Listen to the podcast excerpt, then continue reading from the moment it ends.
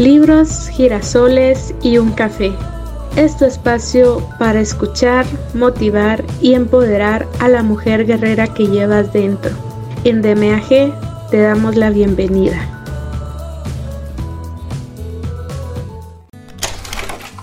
Hola y bienvenida a este espacio. Te saluda de nuevo Maggie Pineda, tu compañera de viaje. En esta ocasión, la nueva aventura con DMAG se llama Ya te dije adiós. ¿Y ahora cómo te olvido? de Walter Rizzo, una guía de cómo sacarse al ex de la cabeza y el corazón. La experiencia en la que nos vamos a embarcar a partir de hoy es única, como el resto de libros que ya tenemos en la lista de reproducción, los cuales también te invito a escucharlos. No olvides que tienes la oportunidad de acompañarnos en nuestras redes sociales y en nuestros otros canales aquí mismo en Spotify para complementar a estos audiolibros muchísimo más contenido de valor. Los enlaces los encuentras en la descripción de este episodio. Te aseguro que será una transformación total en este tu viaje de mujer a guerrera. Asimismo, si este contenido ha sido valioso para ti, me gustaría hacerte la invitación para que puedas apoyarnos de las siguientes maneras, bien sea con una donación por medio de GoFundMe o por medio de una suscripción de tan solo 99 centavos de dólar y así poderte traer muchísimo más contenido de valor. Los enlaces también los encontrarás en la descripción de este episodio. Así es que, sin nada más que agregar, comencemos. Ya te dije adiós y ahora, ¿cómo te olvido? Una guía para sacarse al ex de la cabeza y el corazón. Walter Rizzo. Capítulo 7. Ataca racionalmente las ganas de volver. Hay siempre algo de locura en el amor, pero también siempre hay algo de razón en la locura. Friedrich Nietzsche. La reflexión es una forma de oponerse al impulso de regresar con tu ex cuando no debes hacerlo. Hazte las siguientes preguntas y trata de responderlas de manera lógica y realista aunque duela, que el deseo no sea lo único que dirija tu conducta. ¿Qué te hace pensar que tu ex ha cambiado? El cementerio está lleno de personas con buenas intenciones mi experiencia como psicólogo me ha demostrado que en el amor la buena voluntad es necesaria, pero no suficiente a la hora de reencauchar una relación. Como ya insinué, el cambio debe ser científicamente sustentado. Dos interrogantes más para que medites al respecto. Uno, ¿qué ha hecho específicamente tu ex para que hayas notado un cambio? Y dos, pidió ayuda profesional, recibió un mensaje del más allá o encontró una nueva religión. No puedes cifrar tu felicidad de pareja en soluciones mágicas, facilistas o soñadoras. Se necesita algo más concreto y aterrizado. El exmarido de una paciente estando en mi consulta se arrodilló frente a ella y mirándola a los ojos fijamente le dijo, Dios me habló, al fin comprendí que tú eres mi complemento espiritual. La señora había quedado impactada y en una cita posterior me comentó sus palabras me llegaron. Si siente que Dios le dice que debe estar conmigo, debería creerle, ¿no? Le expresé mis dudas.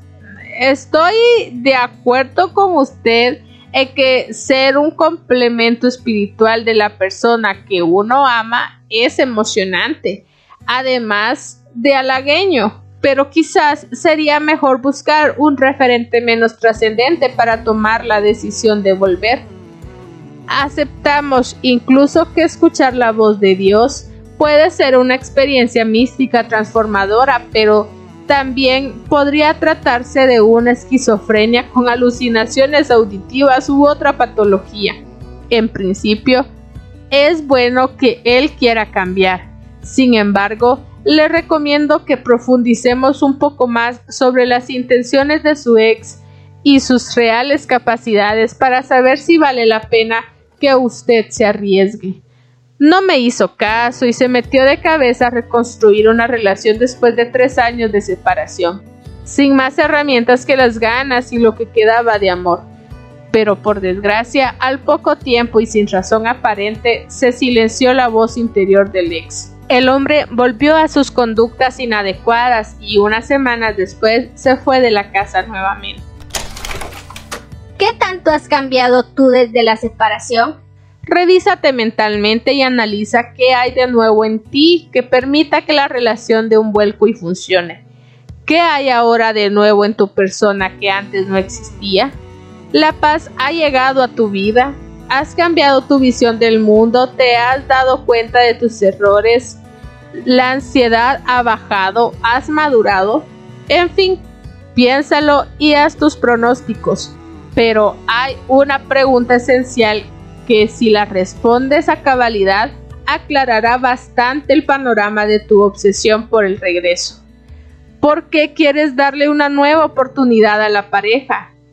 Las respuestas a esta interrogante pueden ser muchas, pero si las ganas de regresar con tu ex se debe a cualquiera de las razones que expondré a continuación, frena, no vaya a ser que te estrelles.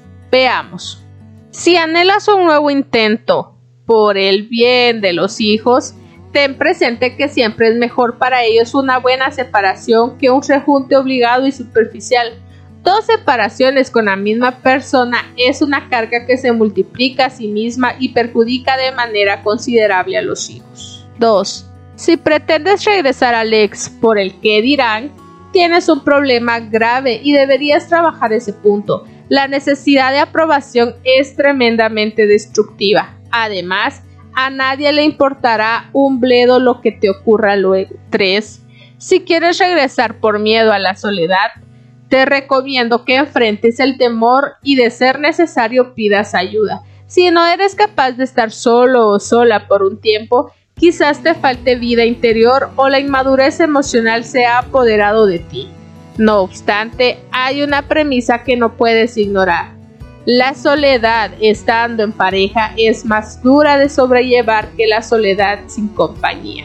4. Si lo que te motiva es creer que no podrás conseguir pareja, te estás manejando con el peor criterio posible, resignarte al ex. El más vale malo conocido que bueno por conocer es para mentes que han entrado en la desesperanza. Quizás necesites una dosis de optimismo y desarrollar tus habilidades sociales con el sexo opuesto. No es que te vendas al mejor postor, sino que expongas tus encantos sin tapujos a ver quién se deja seducir. Y 5. Si lo que te empuja a volver con tu ex son las presiones religiosas, busca ayuda espiritual. Habla con tu consejero de turno.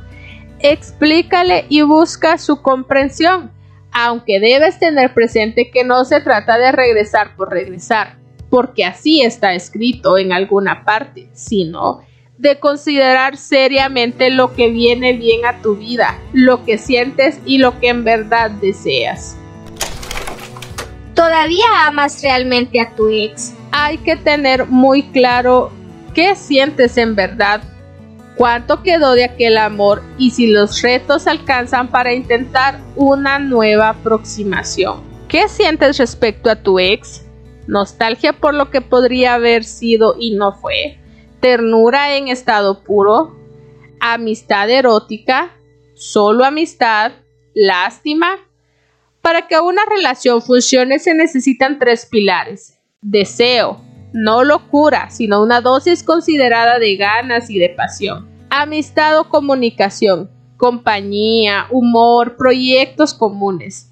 Y ternura y compasión, que su dolor te duela, querer cuidarlo o cuidarla. En tu caso, ¿tú y tu pareja disponen de estos factores? Hay veces en que un amor permanece detenido en el tiempo, como encapsulado, y con un pequeño impulso se expande y florece nuevamente. Sin embargo, para que esto ocurra, la historia de la relación no debe haber dejado heridas en lo que se refiere al respeto y la dignidad de ninguno de sus integrantes. Ten claro la siguiente consigna antes de actuar impulsivamente. El sentimiento amoroso no es suficiente para intentar un triunfal regreso. No basta con que se amen. Hay que saber administrar la convivencia. ¿Tienes la paciencia necesaria para recomenzar? El don de la paciencia no es tan fácil de cultivar. Esperar con tolerancia y entereza el tiempo suficiente para que la relación prospere y dé frutos cuando hubo heridas requiere de un espíritu especial, casi estoico. Aún así, la perseverancia amorosa tiene sus límites. Paciencia no significa resignación ni mansedumbre obsecuente. Por ejemplo, no tiene mucho sentido esperar a que tu pareja tome conciencia de que no debe golpearte o hacer antesala para ver si decidió amarte. Hay esperas que son indignas o estúpidas. Intentar reencauchar una relación desbaratada siempre genera confusión y miedo a repetir el fracaso. Por eso, una actitud realista que elimina las ilusiones falsas es tan importante. ¿En qué consiste la paciencia? Es un cóctel compuesto de tolerancia, entereza y relax. La paciencia es una virtud siempre y cuando no te pasen por encima y violen tus derechos. Capítulo 8. Cuidado con las relaciones insalubres post pérdida. El amor es como las mariposas. Si las persigues desesperadamente se alejan, pero si te quedas quieto se posan sobre ti. Rabindranath Tagore. La vulnerabilidad luego de la pérdida. Cuando rompemos una relación afectiva significativa, nuestro organismo baja sus defensas, se debilita y se hace más sensible a cualquier nuevo agente estresante o tóxico. Somos física y psicológicamente más vulnerables luego de que el amor o el desamor nos aporrean. No somos los mismos por un tiempo, andamos con la guardia baja y nos pegamos a cualquier tabla de salvación. Después del golpe de un adiós no deseado, la fragilidad aumenta.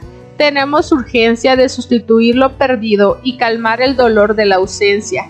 Y es ahí donde nuestra atención e interés, no siempre de manera consciente, se dirige a buscar un sustituto que llene el vacío una especie de amor paliativo que nos disminuye el sufrimiento y genere algo de sosiego.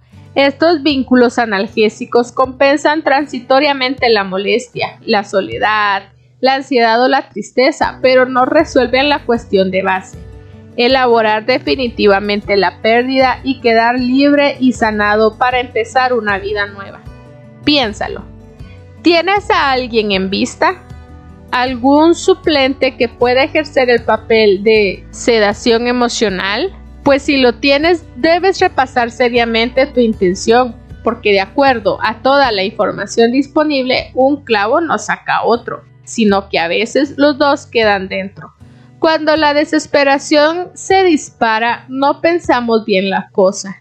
La urgencia empuja y le echamos ojo a la gente que está más cerca, a los vecinos, a los amigos o amigas e incluso a los viejos amores que aunque no estén vigentes, sacamos del cofre de los recuerdos y los incluimos a la fuerza de nuestra existencia emocional. No falta quien corra detrás del primer amor tratando de resucitarlo. La impaciencia por subsanar o suplantar la pérdida conlleva en ocasiones verdaderos desastres psicológicos. Recuerdo a una paciente que, impulsada por la angustia de la desesperación, después de un noviazgo de siete años, se enfocó hacia el hermano del ex, un joven menor que ella, al que pudo conquistar fácilmente con sus encantos. El resultado fue peor que el de una telenovela truculenta de alto rating, ya que terminó enredada con ambos sujetos. Terminó amando a los dos y viendo a Alexa escondidas. Después de un tiempo tortuoso y altamente enfermizo, los hombres afectados hicieron las paces, la sangre llama, y tomaron una decisión en bien de la familia, dejarla de una vez por todas. Mi paciente sufrió entonces un doble duelo y una depresión severa que requirió ayuda psiquiátrica y hospitalización debido a sus ideas suicidas. Un año después, aún está recuperándose. La moraleja de este caso es como sigue. Solo cuando estés libre de tu pasado amoroso podrás empezar un presente afectivo, sostenido y saludable. Si te enredas con los amigos o las amigas de tu ex, el remedio será peor que la enfermedad. Enredarse con algún amigo o amiga del ex muchas veces esconde una intención retorcida, el ojo por ojo. Un paciente le decía a su ex esposa después de que él comenzó a salir con su mejor amiga. Te duele, ¿verdad? ¿Creíste que eras la única que podía buscarse otro? No sabes cómo estoy disfrutando esta nueva relación. Venganza a la enésima potencia. Tu dolor me consuela o te lo tienes merecido por haberme dejado. Si quieres asumir el papel de vengador o vengadora, guarda esto en tu mente y no lo olvides. La mejor venganza es ser feliz, lo cual implica desprenderse emocionalmente del otro, autonomía y desapego esencial la mejor opción es que hagas a un lado a Alex y todo lo que se relaciona con él o con ella. Que te ocupes de tu persona e intentes ser feliz independientemente de tu relación pasada. Mi paciente, en cambio, se había vinculado con una mujer que ni siquiera le gustaba para hacerle daño a la que había sido su mujer, aunque en realidad se hacía daño a sí mismo por alimentar un odio fuera de control. Otra paciente me comentaba presa de la angustia. Me acosté con el mejor amigo de mi ex. Él se enteró y me mandó a decir que ya no quiere saber nada de mí.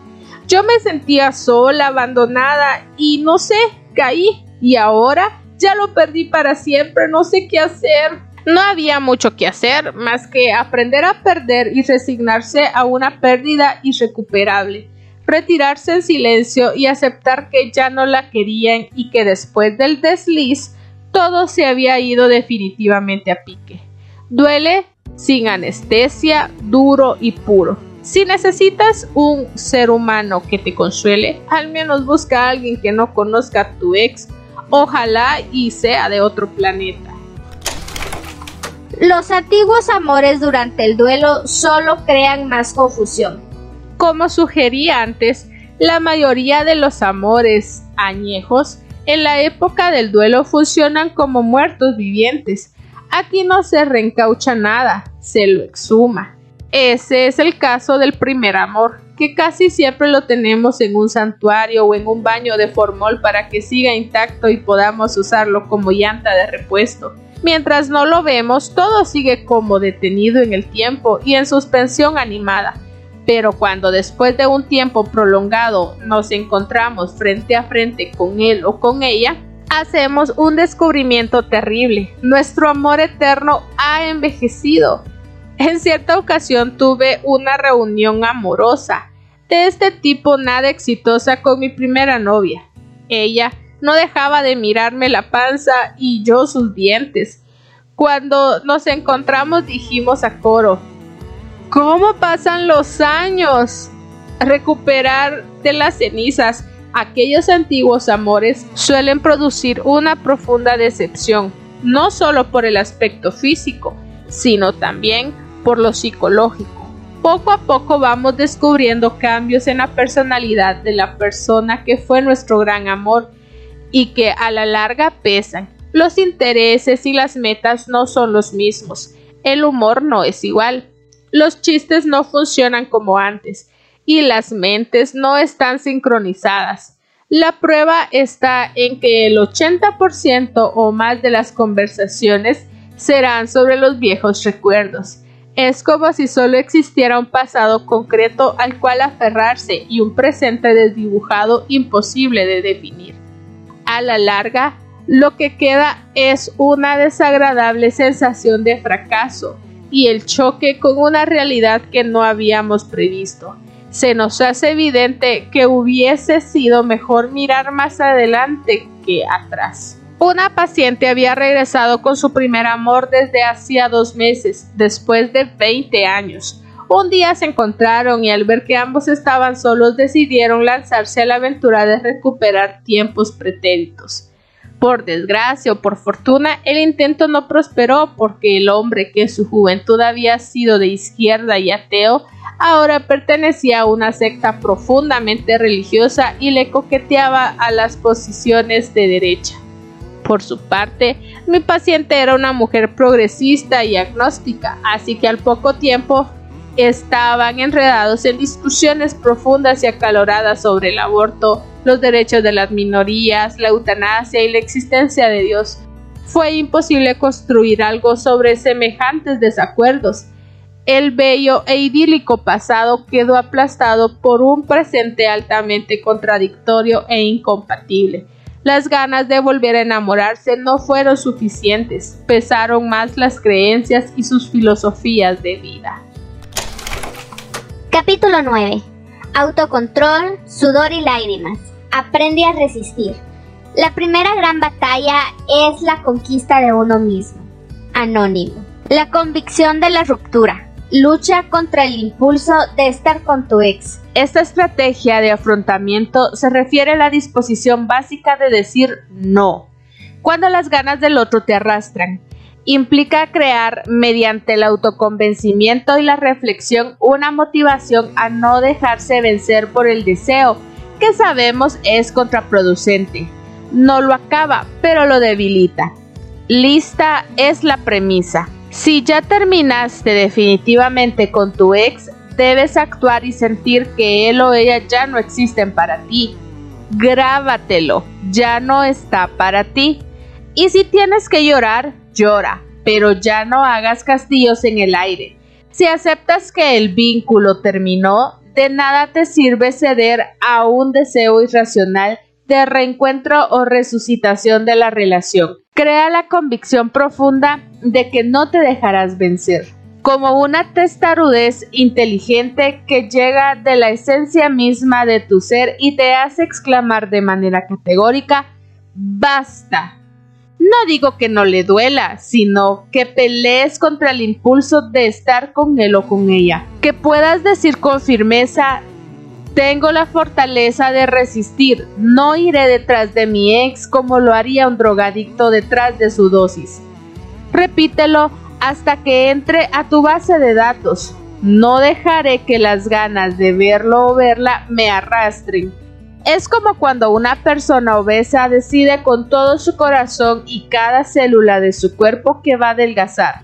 Su mente construye un paradigma irrevocable de adelgazamiento tan vital como vivir o morir. Lo que se instala en el ser es un esquema de resistencia, como decían los griegos, una ciudadela interior, gobernada por ti, como si las decisiones que se toman con el alma y que se transforman en un fortín, en un reducto infranqueable. No me voy a doblegar, pase lo que pase, desamor y dignidad hasta las últimas consecuencias. Confía en tus capacidades. Cuando nadie te vea, grita a los cuatro vientos y hasta reventar. ¡Soy capaz!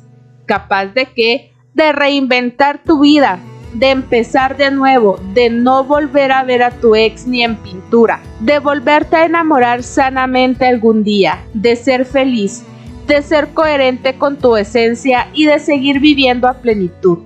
Eres capaz de muchas cosas, solo necesitas que te pongas a prueba. Ante una pérdida afectiva, la mayoría de la gente ve disminuidas sus capacidades, se sienten fracasadas y débiles. Esta contracción psicológica es una manera de defenderse, como si la mente dijera, la vida es amenazante y peligrosa, así que viviré un poco menos y me aislaré. La retirada puede ser una respuesta estratégica para que el organismo se recupere. Sin embargo, no hay que exagerar. Toma fuerzas, pero no te escondas de lo que es tu vida cotidiana. Hagas lo que hagas para huir, de todas maneras te tocará enfrentar tu existencia. No escapes todo el tiempo, toma aire, asúmelo y regresa al campo de batalla. La premisa que debes regir tu comportamiento es como sigue. Tengo confianza en mí, en lo que soy y en mi potencial. Confianza de que podrás alcanzar tus metas, que superarás los obstáculos, que persistirás en salvarte y volverás a amar con tranquilidad. Si te gusta rezar, solo pide esto, autoconfianza. Cree en ti por sobre todas las cosas y lo otro vendrá por añadidura. Resistencia, resistencia, resistencia. No pienses que olvidarás al otro y enfrentarás tu nueva condición de separado o separada de un día para el otro. Necesitarás una gran dosis de persistencia para superar la situación. Darás dos pasos para adelante y uno para atrás, o cuatro para adelante y dos para atrás, pero el balance a la larga será positivo. Dudarás. A veces caminarás en círculos y al final saldrás adelante si lo intentas seriamente. Se trata de fortalecer interiormente y que cada día la pérdida te duela lo menos posible. Entonces tu aprendizaje deberá ser por aproximaciones sucesivas, poco a poco, para incrementar tu capacidad de resistencia. No caigas inmediatamente ante la primera tentación por regresar con tu ex. Trata de ganar aunque sea un round Así se empieza. Si quieres hablar con ella o con él y el deseo es demasiado intenso, pon un alto, embolátalo, frénalo, así sea por unos segundos o minutos.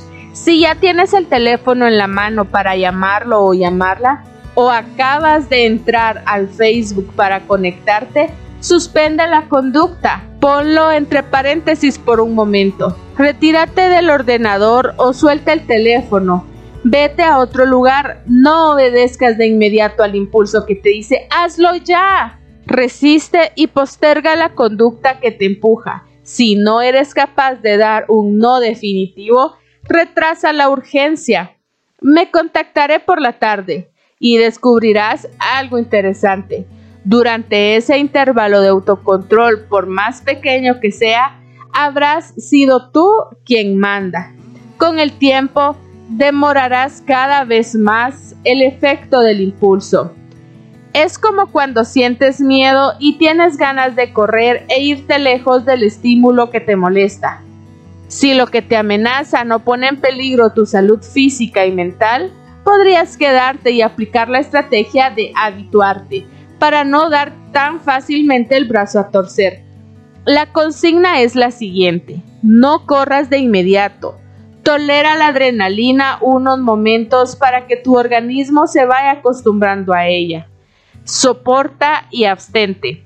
Como decía Pícteto, así sea por un corto tiempo, porque en ese breve lapso, así sea pequeño, habrás vencido el miedo. Repitamos la proposición. Enséñale al impulso, al deseo o a la urgencia emocional que no están entregado o entregada y que aún quedan restos de dignidad en ti. Podrás manejar tu desesperación si incrementas tu autocontrol. Una paciente me relataba así su mejoría. Hace un mes no podía estar ni un minuto sin llamarlo y hoy puedo pasar hasta una semana yo sé que me falta, pero voy avanzando. Es el camino de la independencia, no es la solución definitiva, pero es más fácil luchar cuando tienes algún control sobre tu conducta que cuando no tienes ninguno. Y un ingrediente más, cuando logras resistir tu autoconcepto cambia positivamente, se robustece, te sientes mejor con tu persona. Podrás decir un día sin sufrir por ti es una victoria, una batalla ganada, y en cuanto menos lo pienses, habrás derrotado la tentación. Pon en práctica la evitación saludable. Aunque la idea principal es que las dificultades se vencen enfrentándolas, hay algunas evitaciones que son recomendables y saludables. Cuando ya nada puedes hacer ante un imponderable y tus recursos internos y externos no funcionan, Quizás correr sea la mejor opción.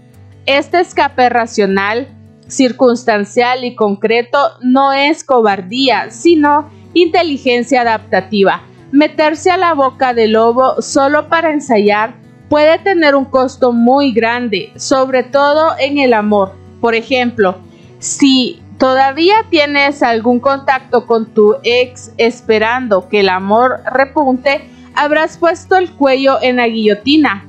La fórmula, solo seremos amigos y nada más. Cuando tu corazón sigue comprometido y enganchado al amor es un acto masoquista e insensato. Una paciente me decía, refiriéndose a su relación con el ex, él y yo ya no tenemos nada, solo sexo. ¿Solo eso? Estaba en el lugar equivocado porque cada relación sexual sin ternura y sin muestras de amor era una tortura para ella. La mejor opción en circunstancias como estas o similares es retirarse de la situación amorosa que te lastima, time out, y romper cualquier tipo de vínculo hasta que el duelo no esté completado, es decir, para que lo entiendas, nada de nada. Desacelera tu pensamiento y abre un diálogo interior. Se trata de lentificar el proceso perceptivo. Obsérvalo como si se tratara de una película en cámara lenta. Estudiarlo paso a paso para no dejar entrar la distorsión. Enfriar el pensamiento tiene la ventaja de que puedes identificar los errores e inconsistencias en tu manera de pensar. Este recurso no pretende que cambies tu comportamiento de inmediato, sino que puedas observarlo, comprenderlo y ubicarlo en contexto, qué lo dispara, cuál es su contenido y cuáles son sus consecuencias. Se trata de oponer la razón a la emoción hasta donde sea posible, concentrándote en el pensamiento y profundizando en él. Algunas preguntas que abren el diálogo interior son ¿Por qué me siento así? ¿Me sirve o no me sirve esta manera de pensar? ¿Qué tanto me estoy alejando de la realidad? ¿Me estaré engañando a mí mismo o a mí misma? Por ejemplo, en vez de enredarte en pensamientos sobre la mujer que amabas, podrías decirte, soy un idiota porque lo único que hago es pensar en mi ex.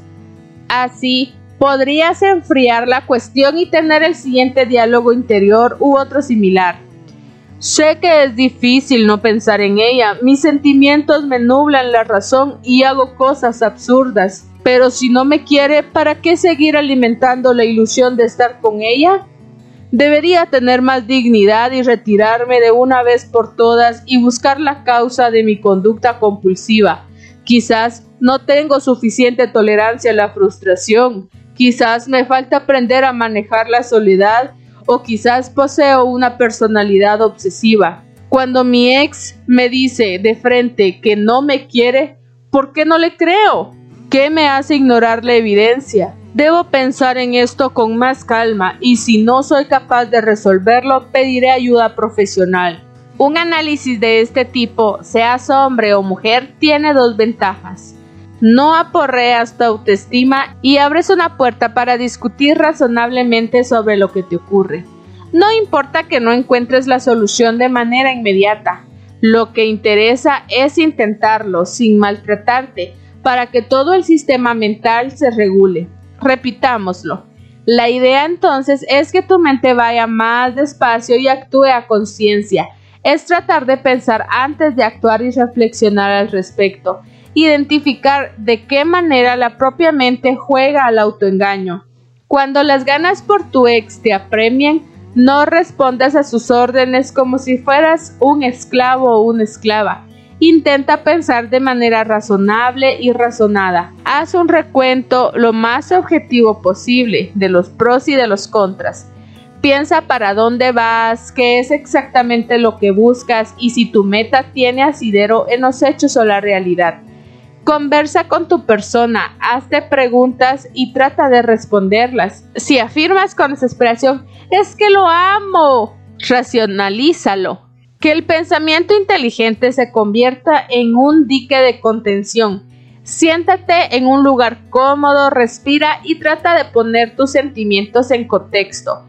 Podrías decirte, por ejemplo, quizás sea mejor tranquilizarme antes de actuar algunas personas prefieren escribir sus pensamientos racionales o adapta tu voz y reléelos luego para que tomen más fuerza. Lo que sientes por tu ex no tiene por qué mandar sobre ti. Si no lo quieres ni lo dejas.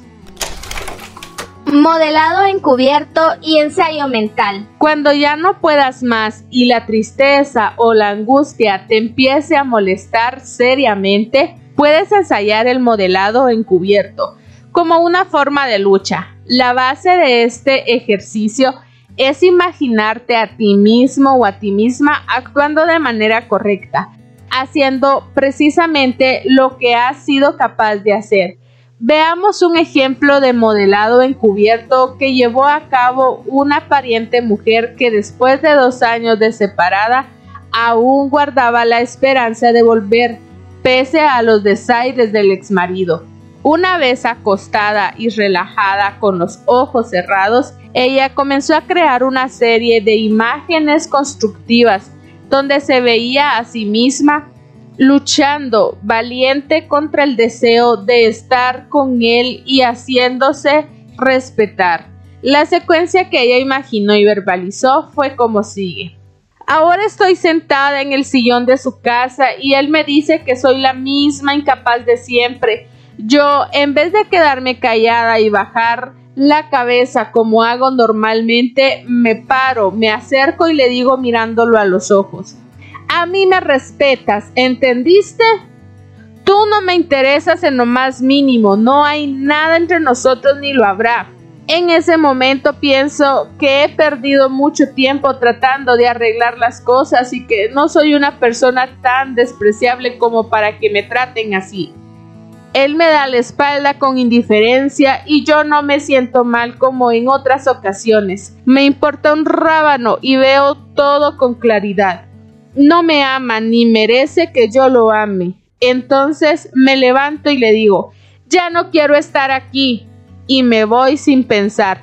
Salgo a la calle que me pertenece, a la ciudad que es mía, al mundo que respiro. No digo, qué dolor, ¿por qué debo alejarme de él si lo amo? Lo que digo es, soy libre de un amor que me esclavizó por años. Me veo a mí misma contenta y con una vida por delante. Esta vez no entré en su juego, no dejé que me castigara. Este ejercicio, si se repite dos o tres veces al día, va calando y generando confianza. No es autoengaño, sino confrontación. Serás tu propio modelo en tanto te veas actuar como deberías hacerlo se ha demostrado que este método no solo baja la ansiedad y modula la tristeza, sino que aumenta la autoeficacia. Cuanto más ensayes la conducta positiva imaginariamente, más fácil te resultará llevarla a la práctica. No es la panacea, como tampoco lo es ninguna técnica aislada, pero incluida en un paquete más amplio de recursos, ayuda a facilitar el proceso del duelo. Como ven, tendrán los siguientes días para analizar y reflexionar todo lo que hemos aprendido hoy. Nos vemos la próxima semana para una siguiente dosis de este su espacio, libros, girasoles y un café. Un abrazo y hasta pronto.